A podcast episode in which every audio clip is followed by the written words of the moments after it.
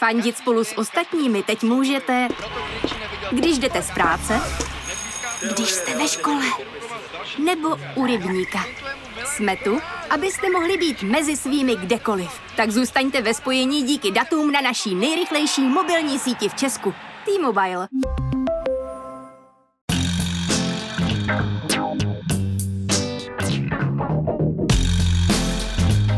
Krásný štědrý den, eh, vážení posluchači. Mé jméno je Jan Kordovský a právě jste si zapnuli stopáž, která vychází právě na štědrý den a já trochu doufám, že ji na štědrý den neposloucháte, protože se máte věnovat své rodině a sobě a tak vůbec se mít krásně. Dneska neuslyšíte úplně běžnou tradiční stopáž, kde je na začátku ten přehled zpráv a pak rozhovor s někým, kdo něco ví, ale uh, připravili jsme si jako každý rok, respektive už po druhé, na konec roku trochu netradiční tlachací díl o podcastech. Tentokrát jsem si nepozval všechny moderátory všech našich podcastů, protože jsme se rozrostli tak neuvěřitelně moc, že jsem si pozval jenom lidi, kteří ty podcasty pro vás vyrábí, zařizují a prostě jsou za kulisama a nejsou většinou vidět. Budu se na dálku ptát i všech našich moderátorů, ale to uslyšíte v takových medailoncích. Takže já tady u nás ve studiu vítám Roberta Candru, což je editor podcastu Seznam zpráv. Ahoj Roberte. Ahoj všichni. Na dálku vítám Kubu Viliše, což je taky editor podcastů, ale protože má e, čerstvou rodinu, tak se tak jako nás straní, aby byl úplně negativní. Ahoj Honzo, ahoj všichni posluchači. Potom tady s náma sedí editorka sociálních sítí Seznam zpráv Míša Hofmanová. Ahoj Míšo. Ahoj, ahoj Honzo. A v neposlední řadě tady s náma sedí Hanna Němečková, naše šéfka, která nás všechny toleruje a zároveň ještě šéfuje newsletterům, sociálním sítím a určitě ještě nějakým dalším věcem. Ahoj Hano. Ahoj a díky za pozvání. Tak, já tady mám dvě stránky otázek na vás na všechny a úplně původně to mělo jít tak nějak postupně po blocích, ale pak jsem si říkal, že kdybyste se střídali, tak to bude daleko zábavnější a kreativnější a posluchač, který to poslouchá na štědrý den, tak se u toho bude aspoň trochu bavit. Takže uh, bude to hrozný punk, jako vždy, a tak různě se mezi váma budu střídat a musíte se mnou mít trpělivost. A začnu, Hano, u tebe. Protože ty tenhle ten podcast edituješ už druhým rokem, tak jsem se tě chtěl zeptat, jak náročný to je. Jsou chvíle, kdy mě chceš zaškrtit? Mm, kolik už máme dílů? Statistiky se různí, teoreticky by tohle mohl být stý. Tak asi stokrát jo, no, ale myslím, že se snažíme, uh, Všichni se tady snažíme, aby to byl příjemný a dobrý podcast, takže občas samozřejmě máme nějaký třicí plochy, ale jinak, eh, jinak myslím, že ta spolupráce je krásná a zábavná. Ty, já jsem zjistila, že zavírám oči jako Luděk Mádl, když mluvím do mikrofonu. Mimochodem, asi na třech dílech si nespolupracovala, protože si měla dovolenou nebo si byla pryč. Takže to nemůže být 100 dílů, ale a tak mohlo to naběhnout u, u jedné epizody víckrát třeba. Mě to nabíhalo, i když jsem byla pryč. Roberte, ty jsi se do podcast týmu Seznam zpráv připojil před dvěma lety jako úplně první editor. Takže máš nejvíc strávených hodin nad uh, stříháním úplně všech tady pořadů, které jsou. A zejména nad vlevo dole, což je náš politický podcast Lucie Stuchlíkové a Václava Dolejšího. Jak jsi zvládal letošní parlamentní volby a nadprodukci Lucky a Vaška s jejich speciálním dílem Reaktor. Dobře, docela, dobře. Bylo toho hodně, bylo to hodně intenzivní, protože samozřejmě těch uh, aktuálních dílů, kromě těch běžných epizod, potom kolem těch vole bylo fakt prostě každý den a byla to palba, ale samozřejmě uh, to by se měl zeptat jako spíš uh, Vaška a Lucky, jak to zvládali jako autorsky, protože ten můj podíl v tom je samozřejmě jakoby Eh, řekněme, méně důležitý než ten jejich jako základní vklad, takže to byla spíš otázka na ně. A bylo to hodně, no, bylo to intenzivní. Máš statistiku, kolikrát si vystříhával Václavovo Jakoby? Eh, ne, ne, ale máš pravdu v tom, že já se snažím i v detailech trošku vylepšit projev těch, těch speakerů, takže i takovéhle věci se snažím vystřihávat. Jakoby je zrádná věc, jakoby se vystřihává špatně. Ale kolik a různých hezitačních zvuků jsem vystřihal, to by asi nikdo nespočítal. Jednou jsem to u jednoho uh, dílu jsem to zkusil dát jako za sebe, bylo to docela zajímavé, takže kdyby se všechny uh, který jsem vystřihal zlevo dole oběma dvěma autorům dali za sebe, tak by to bylo možná čas těch všech těch epizod dohromady ještě jednou. Ještě se tě zeptám, jak dlouho trvá jednu epizodu vlevo dole zpracovat? Mm, to je různý, to je různý. Běžný epizody vlevo dole, protože reaktor, když je, tak je vlastně to trochu rychlejší, ale běžné epizody trvají mezi cokoliv mezi třeba třema hodinama a osmi hodinama. Jo, byly prostě samozřejmě případy, kdy to bylo pracnější, třeba ty, uh, ale jako skvělý potom podle mě jako ve výsledku ty um, epizody, které byly reportážní nebo, nebo tak, ten výjezd samozřejmě na Ústecko byl, to je jako třeba moje nej, nejoblíbenější epizoda, myslím, protože jako je hodně jako jiná, tak s tím bylo třeba fakt strašně práce, protože vy jste tam zase prostě toho spoustu jako natočili a bylo prostě hromada materiálu, který bylo třeba nějak jako probrat, poslepovat, by to dávalo smysl a prostě dalo se to celý pěkně poslouchat, tak uh, to trvalo samozřejmě strašně dlouho, jako, ale, ale jako výsledek jako dobrý podle mě. A teď si poslechněte, jaká epizoda nejvíce bavila Lucii Stuchlíkovou a Václava Dolejšího. Ahoj, já jsem Václav Dolejší. Já jsem Lucie Stuchlíková.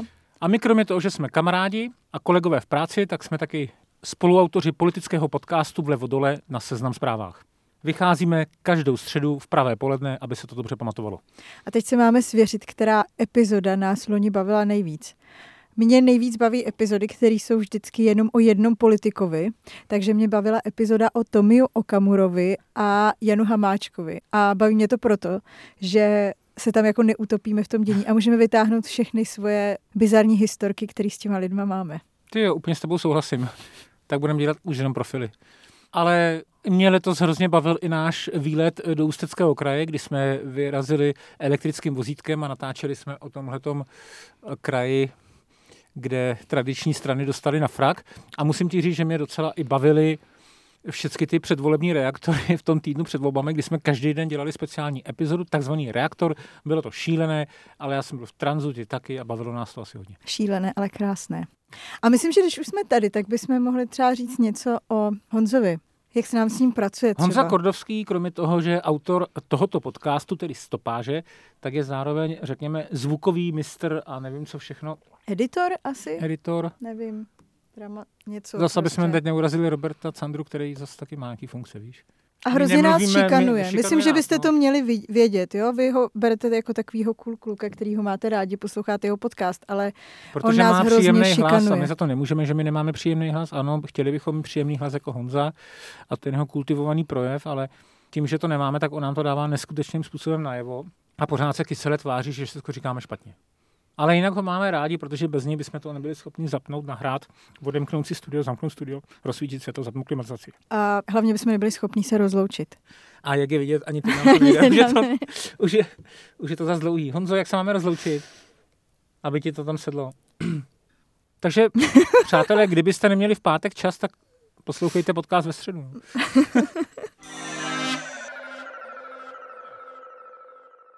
Já jsem si tady na tu besídku pozval ještě Míšu Hofmanovou, což je hrozně nenápadný člen tady našeho týmu Seznam zpráv. A Míša má na starosti sociální sítě, úplně všechny, a zároveň jako jediná pochopila tady princip besídky a opravdu přinesla cukroví, takže díky za to. Jak se nejlépe propaguje podcast a na které síti to nejlíp funguje? No, to je taková trošku složitá otázka, ale abych tady úplně nezdržovala svýma filozofickýma eh, rozborama. Samozřejmě záleží na podcastu, jaký to je typ a záleží obecně na tom obsahu. Myslím si, že pro ty naše podcasty, které máme na seznam zprávách, eh, se to nejlíp v vozovkách prodává na Twitteru nebo na Instagramu. Ten Facebook úplně není vhodný pro to. A pokud eh, se bavíme o formátech, tak já používám takzvané audiogramy, což je ukázka toho podcastu, vyberu nějakou audio ukázku a je to vlastně potom ve smyslu takový video se statickým sice obrázkem, ale s tou zvukovou vlnovkou. A myslím si, že je právě jako dobrý to propagovat tak, že ukážeš vyloženě část toho podcastu, tu ukázku, aby si to ti lidi rozklikli a poslechli. A jak to, že na Facebooku na tohle lidi nekoukají, nebo to tam nefunguje tak dobře? Myslím si, že na Facebooku ty lidi podcasty prostě nehledají. Není to ta platforma, kam by pro ně chodili. Na Twitteru jsou většinou uživatelé, novináři, biznismeni, lidi, kteří ty podcasty doopravdy poslouchají a je proto vhodný jim je tam ukázat. A na Instagramu jsou většinou mladší lidi, kteří taky velmi často podcasty poslouchají a e, například třeba, když ten audiogram, o kterém jsem mluvila, dáš do storíčka, tak je docela jako dobře pravděpodobný, že uh, si to pustí, zvláště když tam třeba dáš ten přepis té ukázky. Když je to zaujme, tak si to rozkliknou a poslechnou. Dá se nějak změřit, že opravdu ten člověk, který si ten audiogram poslechnul nebo viděl, tak si pak jde poslechnout celý ten podcast? To se asi změřit úplně nedá. Takže je to taková slepá víra v to, že si toho někdo všimne. No, třeba na tvoje audiogramy se lidi, ten to views, který tam je, je docela silný. Je to třeba kolem 1,5 tisíce, 1,7 tisíc. Mm-hmm. Což je docela dost. Takže já jako teda aspoň slepě doufám, že nějaká část si doopravdy ten podcast rozklikne. No. Já se teď zeptám Jakuba, který je s náma na dálku ze svého domova. Ty jsi s náma v seznam zprávách rok, už přes rok dokonce, a pomohl si rozjet uh, podcasty Ptám se já, nebo ve vatě. Čím se ta práce na nich liší, protože to jsou hodně odlišné principy. Jsou tam dvě takové, eh, jsou tam dva takové přístupy, kdy u Ptám se já, který moderuje Marie Bastlova a Veronika Sedláčková a ještě nám pomáhala v jisté chvíli Kristýna Ciroková, tak nad tím vším je ještě editorka Eliška Dokulilová, která říká, potřebuju to asap, asap, asap tak eh, tahle mě bičuje, abychom ten eh, rozhovor, který se začíná točit třeba ve 13 hodin, tak aby byl nejpozději ve 4 venku a už do něho nebudeme zasahovat a nebudeme ho nějak dál doupravovat. Je to 20-minutový, eh, zhruba 20-minutový hard talk, do kterého my nezasahujeme střihem, a to nikomu, ani hostům, ani moderátorkám. A nejdůležitější věc je na tom to dostat co nejrychleji ven v dobré kvalitě. A ve Vatě je trochu jinačí práce v tom, že tam nad sebou nemám Elišku, mám tam nad sebou eh, Marketu Bidrmanovou, moderátorku a taky Hanku, která mi dává zpětnou vazbu o tom, co by v tom podcastu mělo zaznít. Eh, a co by tam nemělo zaznít, protože to třeba je mimo kontext, anebo není to v rámci toho, eh, toho tématu. A tam si hrajeme se zvukem. Tam stříháme eh, Radovanu Vávrovi a Markétě do otázek a do odpovědí tak, aby to pěkně plynulo, aby těch zhruba 30-40 minut, které máme v plánu, tak aby lidé neskypovali, aby, nebo posluchači neskypovali, aby měli z toho dobrý poslech. Tak asi v tomhle v přístupu, v, v editování zvuku. Oba dva ty pořady, tak jsou, eh, je na nich hrozně důležitá ta participace diváků. V čem se to liší, když uh, lidi komunikují s Ptám se já a s podcastem ve Vatě?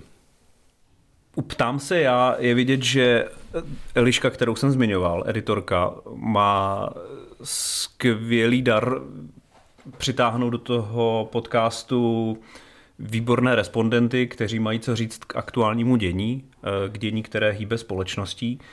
A u toho se potom často na Twitteru posluchači spravedlivě rozčilujou, že si potvrdili své domněnky o daném hostu, nebo, nebo naopak je překvapí, že ten host odpovídal jinak, než čekali.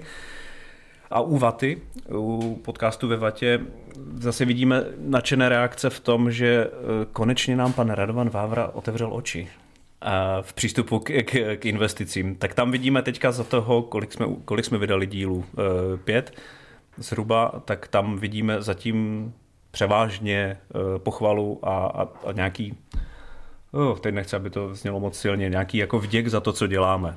Tak asi v tomhle jsou ty, v, tom, v tomhle tom je rozdílná ta odezva posluchačů. No a otevřel Radovan Vávra oči i tobě? Kolikrát už si během střihu začal investovat do všeho možného? Uh, tak samozřejmě. Samozřejmě, že mi pan Radovan Vávra a Markéta Bidrmanová otevřeli oči. Manželka mi říká, že kdyby mi Radovan Vávra řekl, ať skočím z okna, tak já skočím. Ale samozřejmě, i když mi manželka řekne, ať skočím z okna, tak já skočím. Ale jde o to, že s narozením, jak jsi ty zmiňoval, s narozením našeho syna v březnu, tak se u mě staly určité jako posuny a spousta lidí to nazývá nějaký wake up. A já uvažuji teďka jinak o budoucnosti. O svojí, o budoucnosti své rodiny, o budoucnosti svého syna. Tak jsem přehodnotil nějaký přístup k věcem, k penězům, k nějakým hodnotám a k tomu, co, co za sebou jako zanechám a co předám, tak Radovan Vávara a tenhle ten podcast je jenom posledním dílkem v nějaké skládačce, kterou jsem začal budovat od, od, od března. No a kolik už máš akcí Tesly, ale to je hlavní otázka. Mám, mám, Teslu nemám, to je drahá. ne, ale sam, jestli můžu, jestli můžu, tak eh, SAP 500 je asi ideální způsob, jak, jak se začít o investicích bavit a jak začít vůbec. Tesla Blatná, to nekupuješ? Nebo Tesla Blansko? ne, ale máme žárovky Tesly. A jak vyrábět pořad ve vatě baví Markétu Bidrmanovou, si můžete poslechnout právě teď. Já jsem Markéta Bidermanová a spolu s Radovanem Vávrou připravujeme investiční podcast ve Vatě. Letos jsme začali, takže těch dílů, co jsme natočili, zatím nebylo úplně mnoho.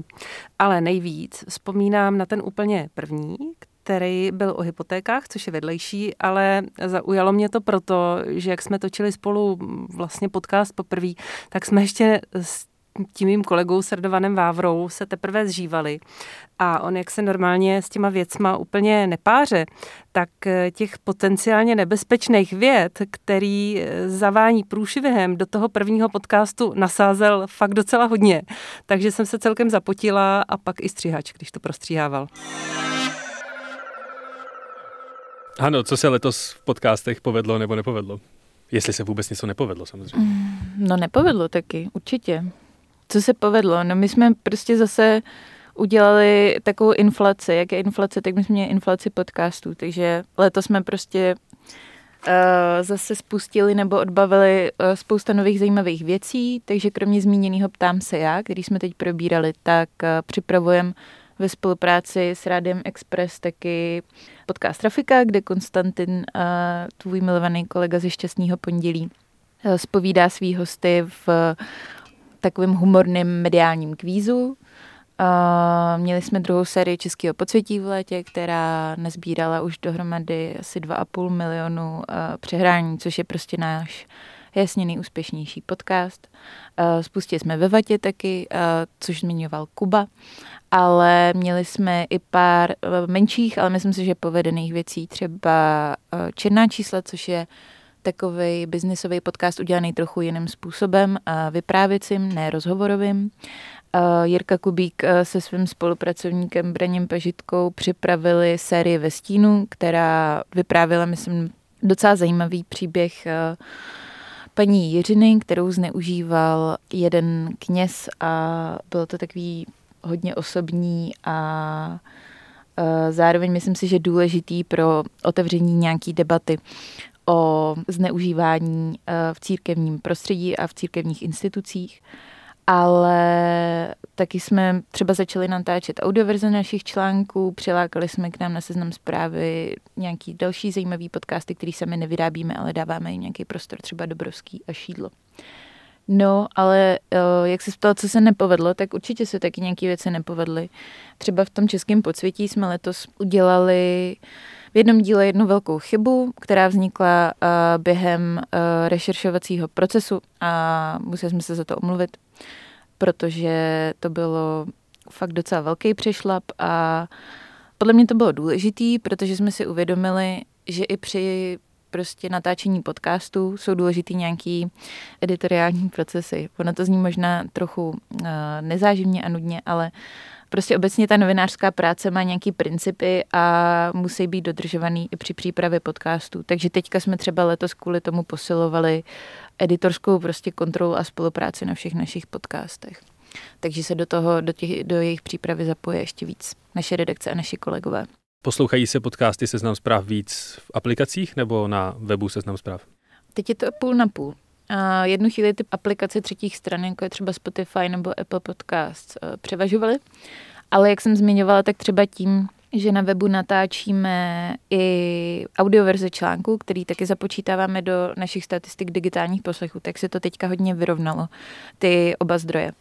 A jinak eh, v aplikacích je strašně zajímavý, jaký podcast se poslouchá víc v jaký aplikaci. Obecně ten poslední rok už začalo hodně dominovat Spotify, nebo u většiny podcastů můžeme říct, uh, že lidi uh, je poslouchají víc na Spotify. Nevím, jestli na Spotify přicházejí, nebo se spíš naučili díky Spotify poslouchat podcasty. Ale zajímavé je, že furt je pár podcastů, který mají větší publikum v Apple Podcasts. Je to třeba Ptám se a Stopáž nebo Checkpoint. Nevím, čím to je, ale moje teorie je, že uh, v Apple Podcast lidi poslouchají radši takový v úzovkách newsy jako publicistické věci, a trošku serióznější, dejme tomu, zatímco Spotify je víc volný čas, zábava, takže tomu i odpovídá možná to, kde je jaký podcast poslouchanější. Já mám docela tetelevou radost, že stopáž se poslouchá nejenom v těchto těch dvou hegemonech v, ve Spotify a v Apple Podcasts, ale je tam i docela znatelné, znatelný procento takových těch třetích aplikací uh, od samostatných individuálních vývojářů. Je, docela mě to dělá radost. Míšo, kdybys měla porovnat Facebook, Twitter a Instagram, seznam zpráv, jak to na nich vypadá? Jsou tam nějaký viditelný rozdíly ve složení lidí a těch komunit, které se kolem hmm. profilu seznam zpráv tvoří? No, když odmyslím ještě ty sociální sítě seznam zpráv, tak pro mě osobně, já jak vnímám třeba Facebook, Twitter, Instagram, tak kdybych to měla srovnat třeba, nevím, s filmovým žánrem, tak pro mě Facebook, jak to tam vypadá? Vypadá to jako v postapokalyptickém filmu, kde proti sobě válčí nějaký klany a je tam jenom samý řev a oheň, dejme tomu. Uh, Twitter to bych tak přirovnala k nějakému seriálu na pokračování detektivnímu, který uh, jako začínal velmi dobře a uh, hrozně tě to baví, musíš na to furt koukat, ale pak jako postupně to ztrácí trošku smysl. A Instagram, no to je skoro až nějaká americká romantiárna, která je trošku odtržená od reality, respektive ti prodává něco, co absolutně není realita. Ale uh, co se týče teda jako vyloženě našich, našich sítí, uh, tak určitě ano, ale myslím si, že to není o, jako úplně extra o těch lidech nebo komunitách, to, jak se tam ty lidi projevují, nebo, eh, nebo, nebo tak, protože je to asi spíš tím, jak eh, ty sociální sítě jako takový fungují, nebo co nabízí ta konkrétní sociální síť. Třeba Facebook, ten ti nabídne, můžeš se tam, přesně, jdeš tam psát zprávy, jdeš si tam uh, uspořádat nějakou událost, zapojit se do skupiny, konzumovat zprávy a máš tam x různých možností, co tam dělat. Proto je tam ta největší masa a proto to tam asi vypadá tak, jak vypadá, protože to je takový trošku potom opravdu nekontrolovatelný chaos. Twitter, to už jsem tady zmínila, že ten je takový rychlej, používají ho zejména lidi, kteří prostě chtějí být nějakým způsobem v obraze, ale chodí tam přesně jenom pro nějaký ty informace. No a Instagram to je takový trošku já nechci úplně jako to, nechci znít nějak jako hnusně, ale jako skoro tak nějak jako narcistní nástroj, který je prostě opravdu trošku odtržený od té reality. Ale eh, to, jaký lidi tam chodí, to asi není doopravdy jako úplně prostě o těch lidech. Lidi jsou furt stejný. To, jak se tam projevují, je hlavně to, jak ta jednotlivá sociální síť funguje. No a kdy budou seznam zprávy na Reels nebo na TikToku? No, to nevím. já, se, já se toho trošku bojím, ale asi možná je to, možná je to nevyhnutelný. Možná je to spíš otázka tady na Hanku. Myslíš si, že má zpravodajství na TikToku nebo v Reels v těch krátkých videoformátech nějakou, nějaký potenciál nebo budoucnost? Mm, řeknu, že jo. Řeknu, že je pár super profilů zpravodajských, který na TikToku třeba já sleduju. Uh, Washington Post má super profil, kde je vlastně uh, fakt jeden dedikovaný, dejme tomu, zaměstnanec nebo člen redakce a jeho úkol je prostě na, natáčet uh, TikToky z novinářského prostředí a většinou jsou fakt docela fajn a docela vtipný. Ale myslím si, že bude těžký tam najít nějakou polohu, aby uh, aby jsme tam fakt, eh, pokud tam jako seznam zprávy budou, což si myslím, jako, že, že budou, tak aby jsme tam nepůsobili, jak to říct, trošku mimo, ale uh, zapojený do té komunity. Takže myslím si, že úplně super by bylo, nej, uh, by bylo najít nějakého v úzovkách editora mládeže, který prostě bude mít na starosti vytváření um, tady toho obsahu, bude i věkově třeba blízký té demografii nebo té komunitě, která na TikToku je a bude muset najít prostě nějakou takovouhle cestu, aby to působilo eh, v rámci možností dobře a ne cringe. No a nebylo by naopak zábavný uh, tam dát nějakého rostomilého 50-letého pána, ať se snaží ten Pana TikTok... Lipolda třeba. Přesně, ať se snaží ten TikTok obsluhovat? No, tak se domluvíme s Jindřichem nebo s Honzou, no. Jako proč ne? Ahoj, já jsem Konstantin a na Seznam zprávách dělám podcast Trafika. Dělám ho už od března a od prvního dílu se mi podařilo ve studiu Trafiky přivítat víc než 60 hostů, kteří se postupně vystřídali při hádání všech různých bizarností, které se ve světě dějou. Některé díly byly zábavnější, některé díly byly informativnější, ale kdybych měl vypíchnout ty, které mě bavily nejvíc, tak bych možná řekl, že jsou dva. První je s Filipem Titlbachem a BH Nguyen. A druhý je s děvčaty eh, z podcastu Jsem v obraze. Je to hlavně proto, že to jsou zástupci té mladé generace, té generace 18 až, já nevím, kolik je Filipovi, ten je absolutně nejstarší tady z toho výčtu, ale jsou to všichni zástupci mladé generace a přesto byli schopni výborně formulovat svoje názory, argumenty, přemýšlet o těch zprávách v kontextu a to mě jako mladého člověka konec konců pořád ještě strašně bavilo. Tak pojďme chválit svoje kolegy. Roberte, můžeš někoho z moderátorů pochválit? Eh, kdo se třeba za ty dva roky, co ho stříháš, nebo jí, nejvíc zlepšil ve svém projevu a v tom, jaký má ten podcast flow? Tak já myslím, že zlepšili se asi jako všichni, s kterými přicházím do styku, jako s čestnou výjimkou třeba Veroniky Sedláčkový, která jako nemá moc kam zlepšovat, co se týče nějaký flow nebo tak. Ale vlevo dole Uh, oba dva jsou teď mnohem lepší speakři, takový plynulejší, sebevědomější, nepřipravují se ty věci dopředu prostě jakoby napsaný po větičkách a je to ku prospěchu věci výrazně. I ty se zlepšil od začátku, co to děláš, jako víš sám, že jsi byl takový prostě kožený a, a, to se prostě jako dost uvolnilo časem a tak, takže všichni Milana Humpálová v checkpointu taky prostě je, je přirozenější, ale jako všichni ještě mají kam jít podle mě, což jako platí pro všechny nás a e, zároveň se jako všichni jako posouvají, to je, to je průběžně vidět. Kterou epizodu jsi letos nejvíc užil vyrábět a stříhat, a, nebo u které jsi nejvíc bavil? Hmm, já už jsem zmiňoval, mně se hrozně líbily vlastně všechny, a v tom máš jako třeba svoji roli, když pracuješ eh, s, vlevo dole, tak myslím, že jako spousta těch nápadů na nějaký jako mimořádný díly nebo takový nestandardní jako chodí třeba z té strany.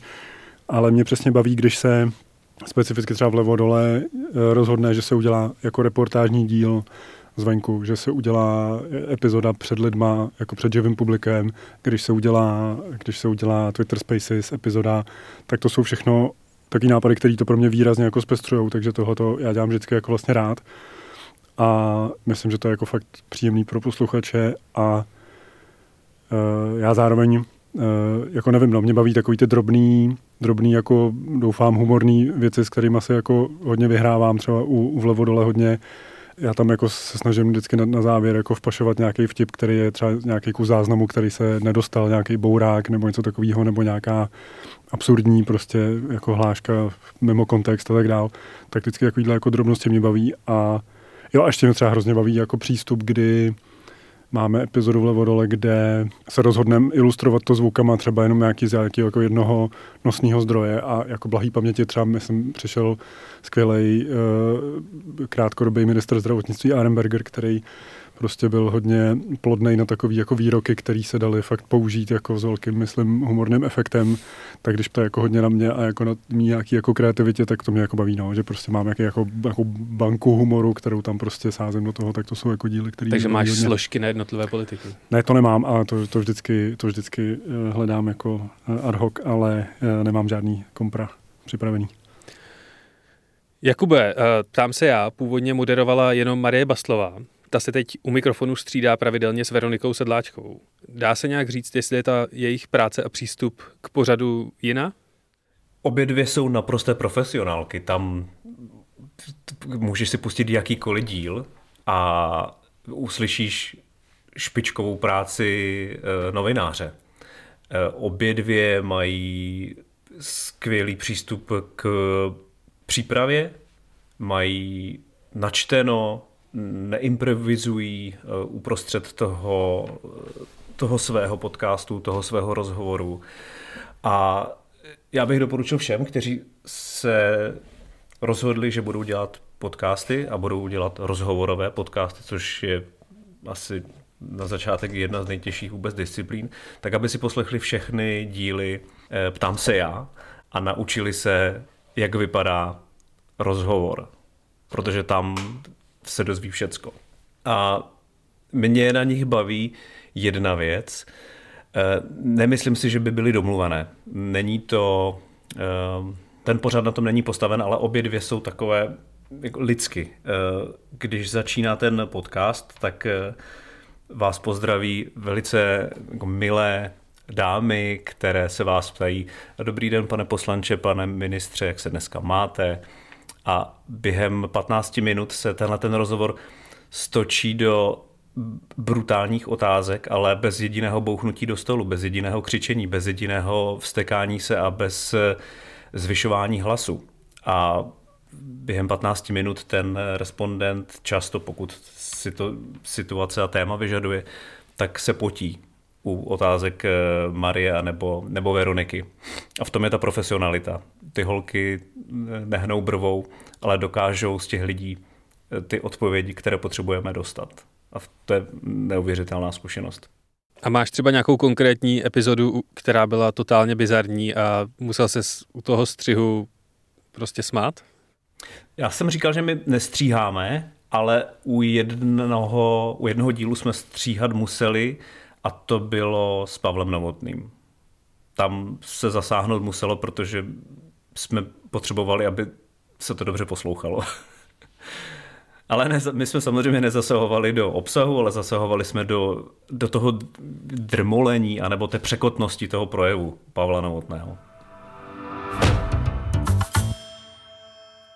Já jsem Marie Bastlová a na Seznam zprávách připravuju podcast Ptám se já, eh, což jsou rozhovory zejména z politiky. A který podcast mě letos nejvíc bavil? No asi ten, když jsem měla ve studiu jako hosta Roberta Šlachtu, eh, šéfa Hnutí přísaha. Eh, byl to předvolební rozhovor, kde jsme mohli pěkně probrat to, jak opravdické hnutí přísaha je a na jakých hodnotách tohle politické hnutí, které mělo velké politické ambice, stojí. To byl rozhovor, který jsem si užila, který mě bavil, který byl eh, face to face, z očí do očí. Eh, Robert Šlachta na konci poděkoval, řekl, že to bylo moc milé a rád přijde znovu a už nikdy nepřišel. Hezký den všem, jsem Veronika Sedláčková a moderuju podcast Ptám se já. Ptát se, ale to je jen jedna část příběhu. Podstatnější je hosty poslouchat a pak je přimět, aby na moje otázky taky odpověděli. Novinářkou jsem mnoho let a pořád mě hodně baví sledovat, co se právě děje. Když ale mluvíme o rozhovorech, mám ráda i takzvané nadčasové, kdy je šance potkat se s lidmi, kteří se v médiích zase tolik neobjevují. Namátkou zmíním šéfa Avastu Ondřeje Vlčka, se kterým jsem mluvila o plánech, které má on a jeho žena s budováním prvního dětského hospice v Česku. K poslechu a podívání je na seznam zprávách od štědrého dne. Doporučuju a přeju všem hezké Vánoce. Ano, já se tě musím zeptat samozřejmě na aféru Jiří Hoška, který eh, v říjnu letos skončil a s ním skončil i velmi populární fotbalový podcast Angličan. Budeme mít nějaký další sportovní podcast? Budeme. Děkuju. ne, Posluchači asi zaznamenali, eh, co se vlastně co se stalo a proč Jirka uh, vlastně musel odejít. Samozřejmě jako angličan byl hrozně úspěšný podcast. Byl to jeden z našich uh, dvou nejúspěšnějších pravidelných týdenních podcastů, ale my jsme jako se rozhodli, že v něm pokračovat nebudem, protože prostě to byl Jirkův nápad, Jirkův projekt a nasazovat tam třeba jenom nějakého jiného moderátora, eh, ač máme v týmu hodně talentovaného Kaju Tvaroha, který Premier League rozumí taky, tak nám nepřišlo, uh, nepřišlo prostě správný. A rozhodli jsme se, že zkusíme uh, začít s něčím novým, takže teďka jsme právě minulý týden jsme natočili pilot nového fotbalového podcastu, který se jmenuje Nosiči vody. Bude ho moderovat Luděk Mádl s Mírou Bosákem a bude se tam objevovat i Kája Tvarch, kterýho jsem zmiňovala. A zaměří se na český zahraniční fotbal, ale ne z pohledu uh, výsledků a kdo komu přihrál, ale bude to spíš o fotbalovém zákulisí, o těch lidech, kteří tam tahají za nitky, o kontextu a historii našich i zahraničních klubů, takže to bude spíš takový potlach. A co ještě dalšího se na příští rok chystá? Tak díky, že se ptáš, uděláme si tady, uděláme si tady zase reklamu. Ne, my budeme příští rok, určitě máme jeden velký projekt, který uh, musíme nějakým způsobem rozjet a dobře ho promyslet a to bude uh, denní podcast který by měl prostě doplnit naši podcastovou nabídku ničím, jako je uh, The Daily Vinohradská 12 uh, nebo něco podobného, ale musíme samozřejmě vymyslet, jak to udělat trochu jinak, aby jsme posluchače nezahlcovali jenom uh, opakovanýma uh, úspěšnýma vzorama, ale nabídli jim prostě zase něco trochu jiného. A budeme určitě zase připravovat nějaký narrativní nebo hezky česky vyprávěcí podcasty, jako bylo Český podsvětí nebo Černá čísla. Zkoušíme taky podcast, který by radil posluchačům, jak postupovat v různých uh, složitých nebo těžkých životních situacích. Uh, doufáme, že třeba uděláme i nějaký podcast, který se bude týkat kultury uh, nebo popkultury a budeme rozšiřovat i nabídku podcastů a ve spolupráci s naší biznisovou redakcí, protože ta je hrozně plodná a chodí tam zajímaví hosti, takže se to budeme snažit otočit ještě víc v podcastech. Nebude to ještě daleko větší inflace podcastů? Uh, no, Inflace je docela téma, protože uh, já věřím, že to budeme všechno spouštět nějak jako smysluplně a nejenom proto, aby jsme si očkrtávali, že každý měsíc spouštíme nějaký podcast. To úplně není něco, s čím já se stotožňuji a fakt vždycky jako doufám, že každý podcast, který připravujeme, má nějaký smysl. My těch podcastů máme jako fakt hodně a myslím si, že to byla ze začátku dobrá taktika, jak eh, na nás jako na podcastového uh, producenta, dejme tomu, upozornit že jsme se rozhodli, že nepůjdeme cestou jednoho vlajkového podcastu, ale nabídneme jich hodně na různý témata, ale myslím si, že obecně příští rok bude takový rok splaskání té podcastové bubliny a že vlastně během té pandemie Uh, začalo hrozně hobby podcasterů. Ještě před ní uh, si většina médií jakoby do těch podcastů nějakým způsobem vrhla takovým stylem jako pivot tu video, když prostě Facebook tlačil živý videa, tak všichni začali natáčet uh, live streamy, tak uh, teďka všichni jako začali dělat podcasty. No. A já si myslím, že ten příští rok bude hodně drsný v tom, že hodně těch hlavně mediálních vydavatelů podle mě ty své strategie bude přehodnocovat a my to taky musíme prostě průběžně vyhodnocovat, aby jsme furt jakoby, uh, jak to říct, aby ta naše produkce furt dávala smysl a měla svý nějaký posluchače a nestříleli jsme to jenom hlava nehlava, protože máme v úvozovkách nějakou podcastovou strategii, která obnáší prostě dělat toho co nejvíc. No. Je drahý vyrobit podcast? Mm, ano i ne, záleží jaký. Když máme třeba tady náš stabilní tým, všech lidí, kteří vlastně tady jsou, tak uh, ten podcast není zase tak drahý vyrobit. To vlastně uh, stojí jenom tu pracovní sílu v úvozovkách, ale když třeba vyrábíme český podsvětí nebo černý čísla, velký vyprávěcí podcasty, kde potřebujeme i kromě editora i scenáristku, režiséra, uh, autora hudby, rešeršistu, najít nějaký moderovací talent taky k tomu, tak to už jsou vlastně projekty, kde jeden díl stojí v řádu desítek tisíc. Ahoj, jmenuji se Jolana Humpálová a v Seznam zprávách připravuju Checkpoint, podcast o světovém dění. Probírala jsem se těmi 48 epizodami, které jsme letos vydali a došla jsem k tomu, že je mám vlastně ráda plus minus všechny. Nicméně i tak mám samozřejmě uh, nějaké favority Ten první připravila Eva Soukeníková, která se mnou Checkpoint připravovala vlastně od února roku 2020 až do letošního září. Ona v létě udělala super epizodu o situaci maďarské LGBT plus komunity, mluvila s jejími členy a jejich výpovědi jsou fakt dost silné. No a pak mám ráda takový reportážní díl, který jsem natočila na klimatickém summitu v Glasgow v první půlce listopadu. Zaměřila jsem se na téma klimatické spravedlnosti a v epizodě uslyšíte dost zajímavé hlasy. Od šéfa klimatické strategie Africké rozvojové banky přes protestující až po zástupkyni původních obyvatel Peru. A samozřejmě teď se hlavně těším na to, co přinese 2022. Já se vás teď všech postupně zeptám na to, jaký máte oblíbený podcast mimo produkci Seznam zpráv a vůbec, co byste doporučili našim posluchačům, aby kulturně skonzumovali během vánočních prázdnin. Jakube, můžeš začít. Mimo planetu Seznamu bych asi doporučil, pokud začnu od eh, našeho investičního mm, obsahu, s Radkem Vávrou, tak pokud to někoho zajímá, tak bych asi doporučil offline Štěpána Křečka a konkrétně třeba díl s Tomášem Etzlerem o, o Číně a o investování v Číně a vůbec o životě v Číně. Mám rád Přepište dějiny, to je jako největší hit tohoto roku pro mě, mimo, mimo seznam, a mám rád Zahumny podcast a sleduju po očku, co dělá E15, co dělá Nikita a co dělá a co dělají kluci v, hospodářských novinách. E, třeba Petr Lukáš dělá skvělý kryptomagazín. Tak to bych doporučil. A ze zahraničních e, všecko, co dělá Gimlet. Například Science versus. Skvělá práce. A když by člověk nechtěl nic poslouchat a měl by se nějak kulturně nebo jinak vyžít? Vyšla nová katarzia tento týden. Katarzia vydala novou desku, tak tu si poslechněte. Dobře. Míšo, jaký podcast by si člověk měl poslechnout mimo uh. podcasty Seznam zpráv a máš ještě nějaký další kulturní tip? Nevím, jestli úplně měl poslechnout, ale já mám třeba ráda, eh, jmenuje se to The History of Drinking uh-huh. a je to podcast od takové barmanky americké, která právě ho začala dělat v pandemii, protože neměla koho obsluhovat jaksi.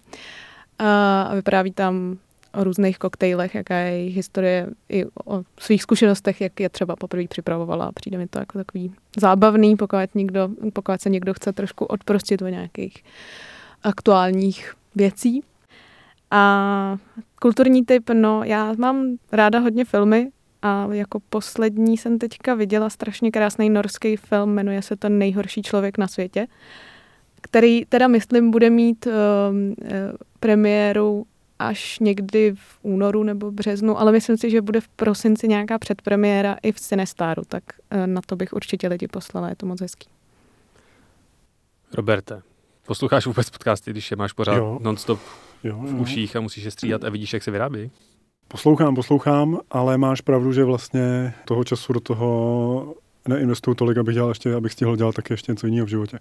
Ale pokud bych měl doporučit podcast, tak řeknu jeden – který mě vlastně během tady toho roku tak jako nakopnul, zase potom, co jsem byl trošku jako, jako přeposlouchaný u, různých podcastů, tak uh, podcast Life in the Peloton mě jako hrozně zase jako, tak jako zažehl nějakou jiskru zájmu o takový jako low budgetový podcasty, které jsou vlastně postavený na osobnosti toho tvůrce, který v tomhle případě se jmenuje Mitch Docker a je to vlastně do, teď donedávna aktivní profesionální silniční cyklista australský, který uh, vlastně si zve různý svoje kolegy a zástupce i různých jako profesí kolem, nejenom jako závodníky a baví se s ním o různých aspektech uh, jako života profesionálních závodníků na kole.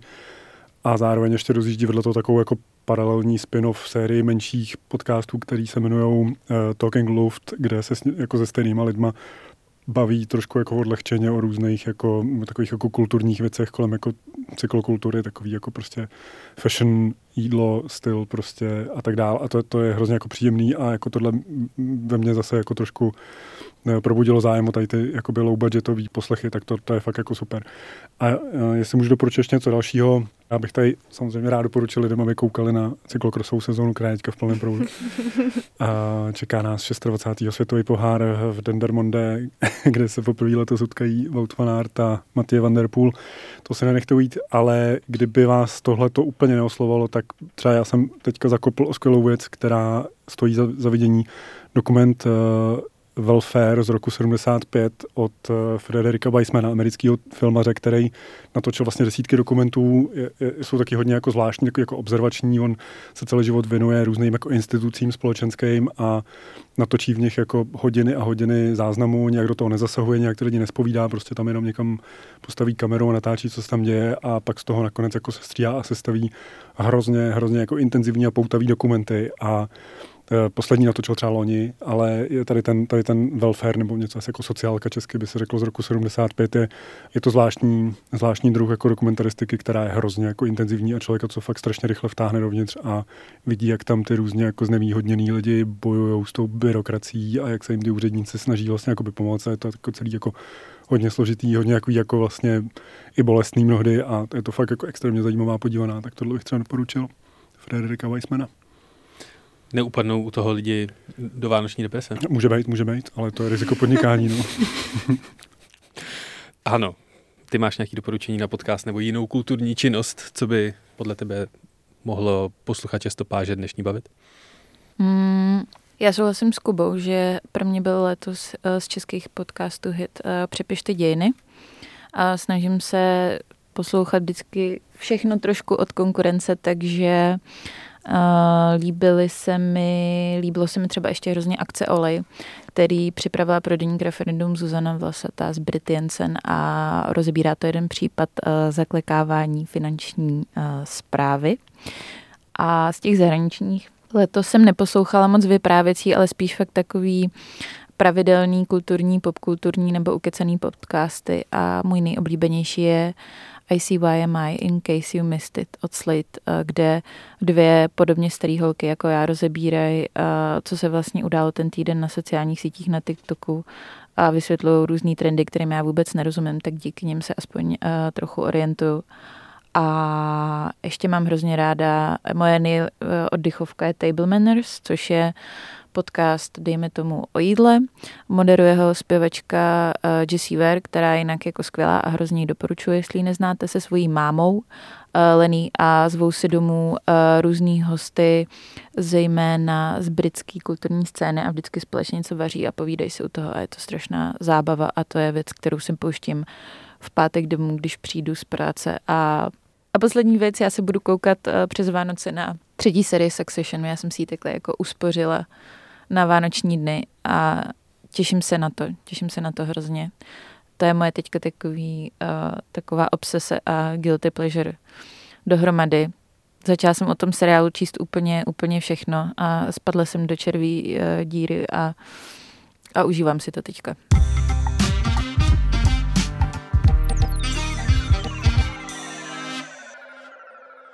Já chci poděkovat celému tady audio týmu Seznam zpráv, že eh, ještě tři dny před štědrým dnem tak tady vysedává a vyrábí dál obsah, i když už se určitě všichni hrozně těšíme domů. Takže já děkuji Haně Němečkové. Díky za pozvání. Robertu Candrovi. Díky za pozvání. Míše Hofmanové.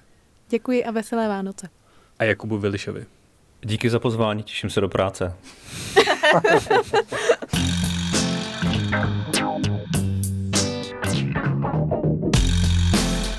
A loučím se i s vámi, vážení posluchači Stopáže. Já vám moc děkuji za vaší letošní přízeň, všechny hvězdičky, všechny recenze a veškerou vaší podporu a za všechny vaše pozitivní a vlastně i negativní e-maily, protože se díky nim můžeme všichni zlepšovat. Užijte si svátky. Loučí se s vámi Jan Kordovský, díky za poslech a příští rok opět na Seznam zprávách.